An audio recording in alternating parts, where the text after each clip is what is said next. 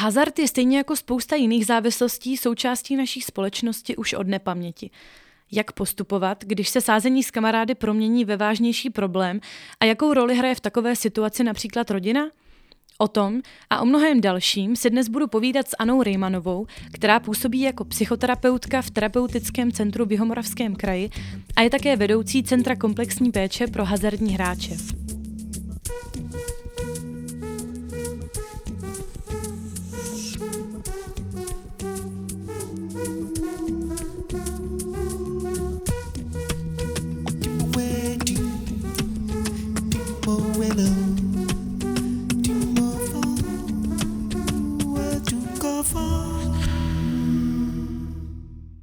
Aničko, já tě tady vítám, ahoj. Děkuji, ahoj.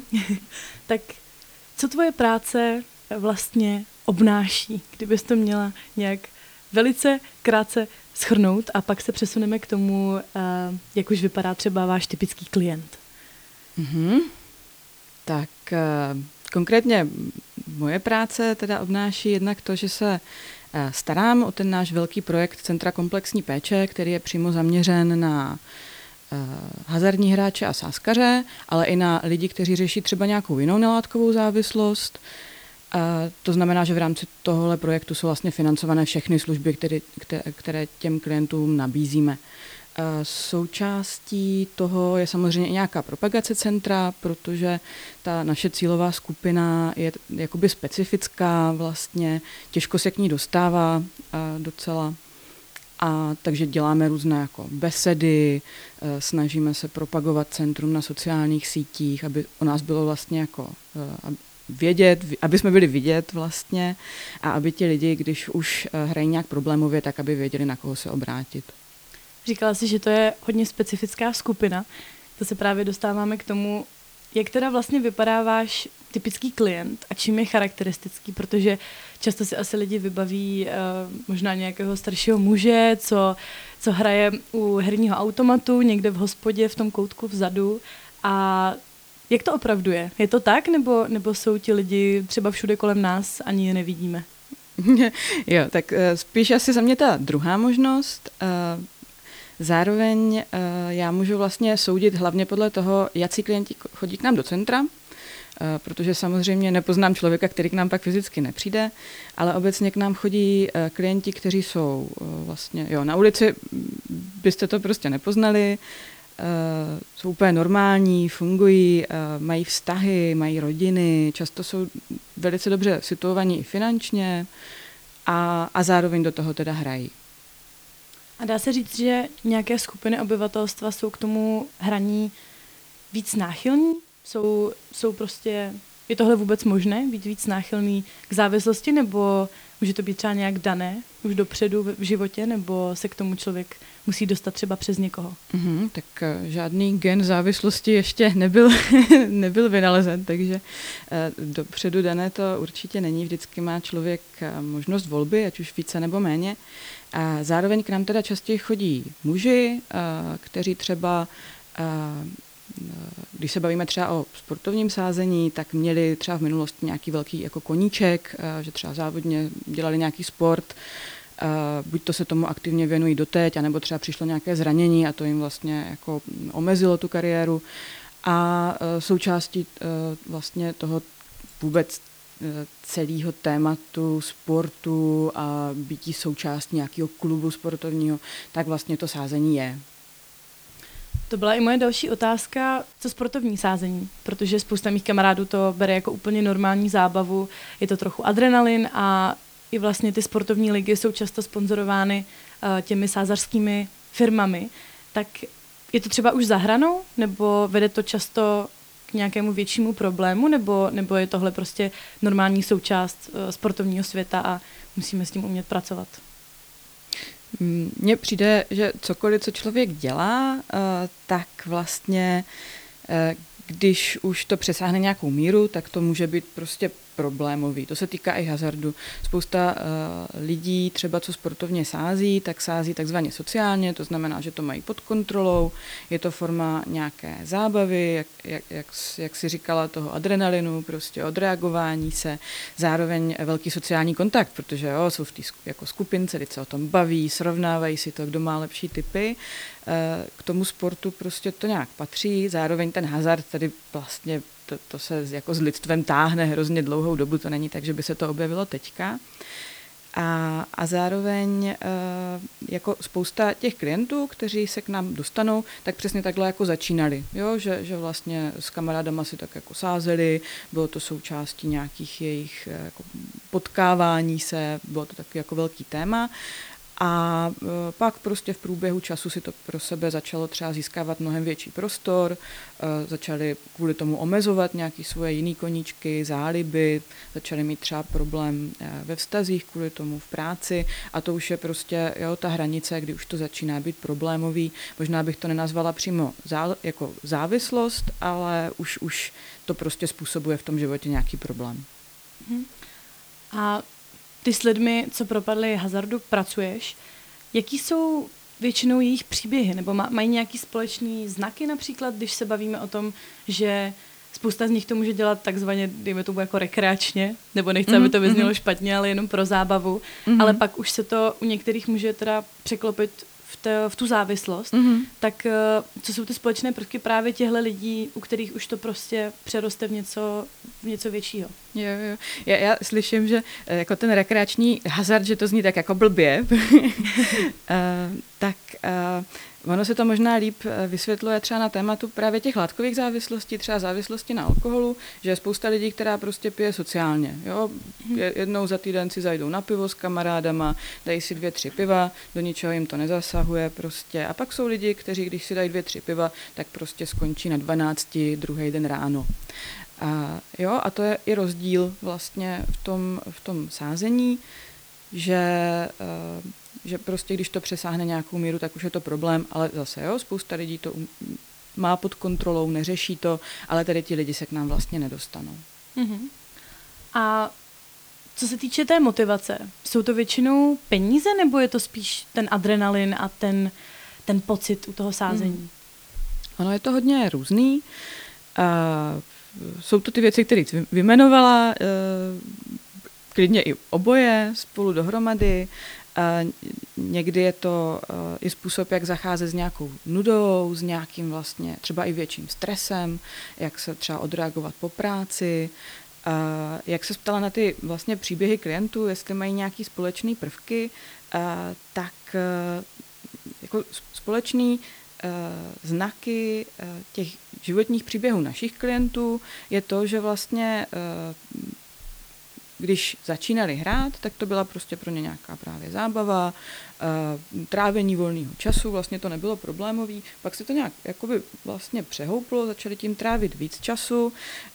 Obecně teda k nám chodí víc, víc muži, mývají často dobře placený třeba zaměstnání nebo podnikají, takže ta práce je docela náročná, často bývají hodně výkonově zaměření, velice schopní vlastně a, a jako co se potom bavíme víc, tak třeba nepoznají, když už je toho na ně moc.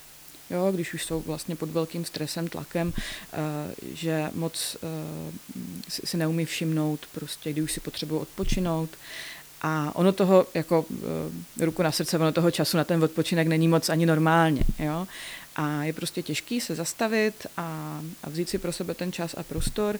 A, a to hraní potom uh, může být takový jako vlastně ze začátku užitečný ventil. Právě člověk si zažije nějakou zábavu, nějaký adrenalin.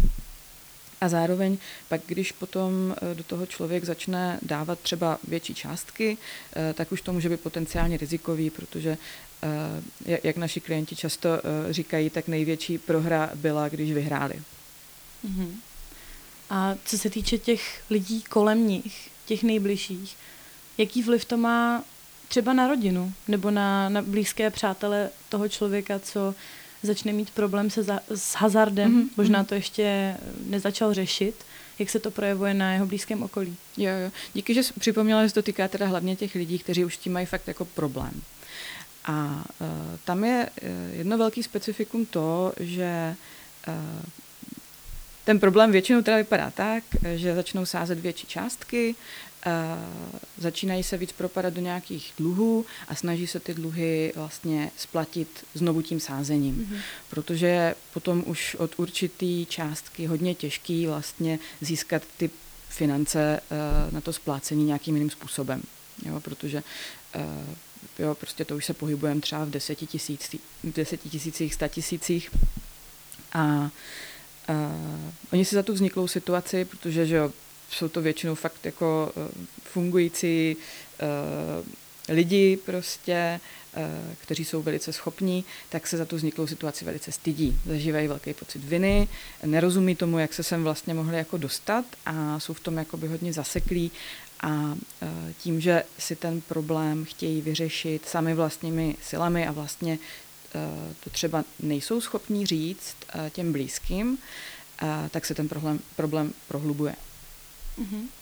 A jak rychle může tahle závislost vzniknout? Je to třeba rychlejší než u alkoholu nebo drog, nebo, nebo je, to, je to nějak specifický? Hmm. Je to, je to hodně individuální. Je to hodně individuální, asi to takhle neumím říct. Um, obecně uh, teďka Eh, když se ty formy toho hraní a sázení víc přesunuly do toho online prostředí, eh, tak i ta doba, kdy jako eh, ty, ty dluhy se nějak jako navýší, tak je kratší, než když se to omezovalo na nějaký fyzický místo, na nějaký prostě kamenný provozovny a, a ještě jak se ptala, eh, co, co ta rodina na to a, a eh, jak to na ní dopadá, tak je to vlastně jako blbý, protože se eh, o tom problému většinou dozví nějak jako velice náhle. Mm-hmm. Že mhm. dlouhou dobu nic netuší, prostě nic se neděje, ten jejich blízký manžel, přítel, prostě syn normálně funguje, chodí do práce, akorát je takový třeba jako nervóznější, toho si většinou jako všimnou ty manželky, ale vlastně neví, z čeho to je. Jo, často se to přičítá problémů v práci. Někdy si ty ženy myslí, že třeba ten partner podvádí prostě, protože to má takové jako prvky nevěry, nějaké jako tajení. Oni jsou pak hodně na mobilu, protože samozřejmě jako kontrolujou, uh, jo, kde, kde co uh, jim vychází, nevychází. A takže oni si všímají toho, že se něco děje, ale vlastně neví úplně co. A často pak, když to jako praskne, tak právě uh, to, co je na tom to nejhorší, je, že jim ten blízký tak dlouhou dobu lhal, že oni tak dlouhou dobu vlastně nevěděli, že se něco děje. A pak třeba uh, jsou uh, vlastně zklamaní z toho, že se to třeba dalo zastavit dřív, kdyby o tom věděli. A uh, ta narušená důvěra je pak jedna z věcí, na který eh, potom s klientama pracujeme, třeba i v rámci těch rodinných eh, konzultací, které taky vlastně v centru nabízíme, protože eh, ti blízcí jsou do toho opravdu jako zatažení, ať už tím, že třeba pomáhají splácet ty dluhy, které tím vznikly, ale právě i těma psychologickýma dopadama, který to má i na ně, jo, taky zažívají stres, propady nálad prostě, jo, všechno, co zažívá ten hráč, tak ti blízcí vlastně zažívají s ním, protože jim to samozřejmě není jedno. Jsou to možná právě oni, ti blízcí, kteří se snaží mu zprostředkovat tu pomoc? Nebo je to i ten člověk sám, kdo jako si snaží najít tu pomoc uh, úplně na vlastní mm. pěst? Nebo mm. k tomu potřebuje možná trošku popošťouchnout. Jo, jo. Já bych řekla, že vlastně oboje. Teďka v poslední době se to určitě změnilo. Častěji nám teďka volají do centra sami jako hráči, sáskaři, kteří k nám chtějí přijít.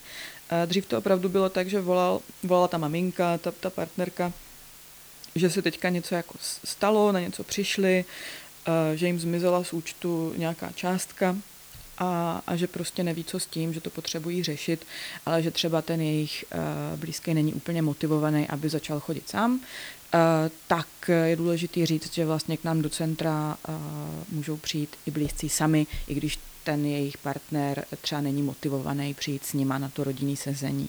Jo, že tu situaci prostě můžeme zmapovat, nabízíme vlastně dluhový a finanční poradenství, který dělá kolegyně, která je v tom opravdu jako velmi zběhlá A jo, i, i přesto, že ten hráč třeba to svoje chování třeba ještě nechce změnit, tak to neznamená, že ti blízci fakt jako nemusí vůbec nic dělat.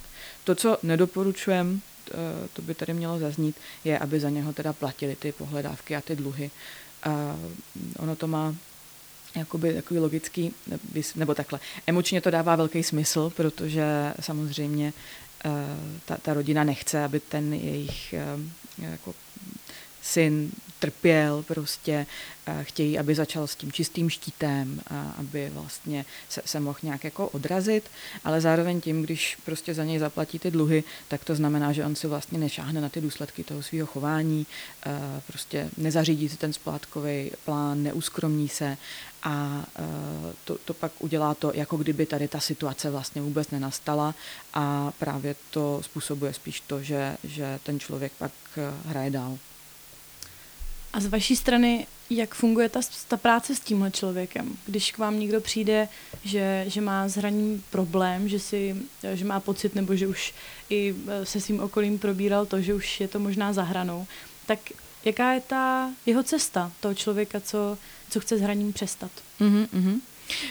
A, tak těch cest je několik. A, tak a, e, jedna, jedna cesta je, a, e, že se může snažit třeba snížit Eh, ty rizika pro sebe, jo, když to ještě třeba není moc rozjetý. Eh, my máme vlastně eh, Centrum podaných rukou, který se jmenuje Naberte kurz a to je vlastně taková vlastně platforma, kde ten člověk může zjistit užitečný typy, jak třeba hrát kontrolovaně, případně když už to prostě nemá pevně v rukou, tak může tam získat i kontakty vlastně třeba na ambulantní formy léčby, což prakticky úplně znamená, že jde prostě třeba k nám do centra na konzultaci s psychologem, s psychoterapeutem, kde společně zmapují tu situaci. U nás e, to funguje tak, že se vlastně objedná e, ten člověk přes naši společnou linku, domluvíme konkrétní termín, Nabízíme ty individuální konzultace, které trvají 50 minut, anebo třeba ty společní rodiny, kam může buď to přijít víc rodinných příslušníků, nebo třeba může přijít jenom s partnerkou, s partnerem. A, a ty zase trvají 90 minut a e, na těch e, vlastně konzultacích se domlouváme e, na těch krocích, co dál, vlastně zmapujeme tu situaci. Často oni chtějí vlastně pořešit do začátku hodně tu dluhovou situaci, tak to pak odkazujeme na to dluhové finanční poradenství, kde kolegyně dělá s klienty třeba i insolvence, když je to potřeba. A Často tady po té poradenské části, když třeba i zmapujeme různé jako spouštěče s tím klientem, to znamená rizikové situace, ve kterých se teda stalo, že, že sázel, jo, v případě, že teda chce abstinovat, tak, tak co s tím, jak s tím zacházet, jak si tam vlastně naklást co nejvíc překážek mezi toho člověka a to hraní tak často eh, pak už ti klienti nemají třeba nějaký další témata, kteří, který by chtěli řešit v terapii, jo, která je mm, trošku jako hlouběji zaměřená na uh, témata, které s tím hraním zdánlivě jakoby nesouvisí, ale uh, jsou, jsou taky důležitý, jo, většinou se týkají právě vztahů, trávení volného času, zvládání e, stresových situací nebo vůbec e, jako nějaký citlivování se na svoje vnitřní prožívání, aby třeba líp poznali, když už je toho na ně moc a co v tu chvíli potřebují. Uh, tak pak ta spolupráce třeba buď to končí, uh, nebo se uh, nějak rozvolní, jo, že už třeba nemusí ten klient docházet tak často, a nebo co se nám osvědčuje, je, že přechází do naší skupiny pro abstinující hazardní hráče a sáskaře, která nám jede, myslím, od roku 2014, takže má docela dlouhou tradici a klienti si to teda fakt jako pochvalujou, že je to pro ně takový fajn prostor, kde jako sdílet ten svůj příběh s lidmi, kteří to zažili a zároveň trošku i narušit vlastně nějaký osamocení v tom tématu, protože oni pak třeba nemají eh, doma eh, tolik prostoru, aby o tom mluvili eh, s těma blízkýma a tak je vlastně pro ně příjemný, když s těmi dalšími muži, ale chodí tam i pár žen, tak že, že se tomu můžou věnovat takovým vlastně bezpečným prostoru. A tahle skupina, co zmiňuješ, to je online skupina, nebo to je normálně fyzická To je normálně naše skupina? fyzická potkávací hmm. skupina a bývá pravidelně jednou týdně, vždycky to je na hodinku a půl, je to ve večerních hodinách, protože se samozřejmě, eh, nebo v pozdně odpoledních hodinách, eh, že se snažíme těm klientům vycházet vstříc. Eh, často, když teda řeší ten problém hazardu, tak třeba, když, to, když splácí ty dluhy, tak si třeba jako najdou ještě další práci, aby vlastně ty dluhy umořili dřív tak jo, aby měli prostě tady tu podporu i vlastně po té pracovní době. Přesuneme-li se k Česku, je vůbec možný odhadnout, kolik lidí v Česku má problém s hazardem? Ne, já jsem si, já jsem si tady uh, před tím rozhovorem četla ještě zprávu o hazardním hraní uh, v České republice za rok 2021. Takže tam ty odhady samozřejmě jsou, ale trošku se liší jako v závislosti na tom, uh, jaký nástroj k tomu vlastně využívali, že jakoby těch metod víc a obecně tady mám napsaný, že se to jako hraní obecně, eh, že se týká prostě skoro poloviny dospělé populace, jo, že, že v těch dotaznících prostě lidi nad 15 uváděli, že si aspoň jednou za rok jako zahráli, vsadili, jo, týká se to teda i loterie, není to jenom to online sázení na sport. Ale obecně ta zpráva uvádí, že eh, v tom eh, ti, co hrají problémově, eh, tak ti jsou zastoupeni v populaci nějakýma dvěma až pěti procentama. Vlastně. Mhm. A kolik klientů prošlo vaším centrem komplexní péče třeba? No, za rok 2021 to bylo 175 klientů. A, a nebyli to teda jenom hráči, nebo ty, ty lidi, co, co jako mm, eh, sa, sami teda hrají a sází, ale i jejich blízci. Proměnilo se to nějak za posledních třeba deset let výrazně? Obecně jako skladba nebo i počet těch, těch hráčů? Mm-hmm. Jo, tak eh, já jsem eh, v v terapeutickém centru šestým rokem, tak můžu dát odhad za, šest let. za, za posledních eh, šest let. A já jsem vlastně, když jsem nastoupila, tak jsem uh, zároveň nastoupila do vedení té skupiny pro abstinující hráče a sáskaře a tady tam bylo mnohem víc lidí, kteří hráli automaty jak, mm-hmm. a fyzicky. A, a teď, když třeba máme tu skupinu, tak je tam opravdu jako No, troufnu si říct, že největší podíl uh, vlastně uh, lidí, kteří uh, sázeli online na sport. Mm-hmm. A co třeba covid? Měl na to nějakou, mm-hmm. měl na to nějaký zásadní vliv covid, tím, že mm-hmm. možná lidi byli víc doma, měli víc času, nevěděli, co se sebou, tak si jednou vsadili a najednou nemohli přestat. Mm-hmm. Taky. Uh, nebo respektive to, eh, covid na to vliv měl, ale eh, jako když si člověk eh, vsadí jednou, tak se jako neděje, že najednou ne, jako člověk nemůže přestat. Takhle rychle to úplně nejde. Takhle rychle to nejde ani jako s různýma jinýma látkama a alkoholem. Jo, když se člověk jednou napije alkoholu, tak prostě může přestat. Jo. To a, ale to, co se změnilo, tak jo, jasně, měli prostě víc času, častěji byli třeba na home office, takže spíš se mám pocit, jakoby rozevírali nůžky, jo? že ti, kdo už třeba hráli rizikově, tak, tak hráli ještě rizikověji. A to co, to, co se třeba změnilo, bylo i to, že pak častěji vyhledávali třeba to finanční a dluhové poradenství, protože jako kdyby se ty okolnosti vlastně zahustily. Jo? Někteří klienti prostě přišli o práci, nebo e, jako do té doby třeba se jim dařilo splácet, ale najednou teďka, prostě zvlášť když pracovali třeba v nějakých službách, tak za dobu covidu e, prostě e, jo, v, v rámci nějakých omezeních, omezení, tak to na to mělo velký vliv.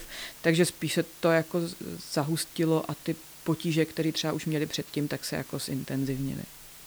Ty jsi říkala, že uh, před těmi šesti lety mm-hmm. uh, tam bylo mnohem víc těch hráčů, co hráli fyzicky na těch automatech. Mm-hmm.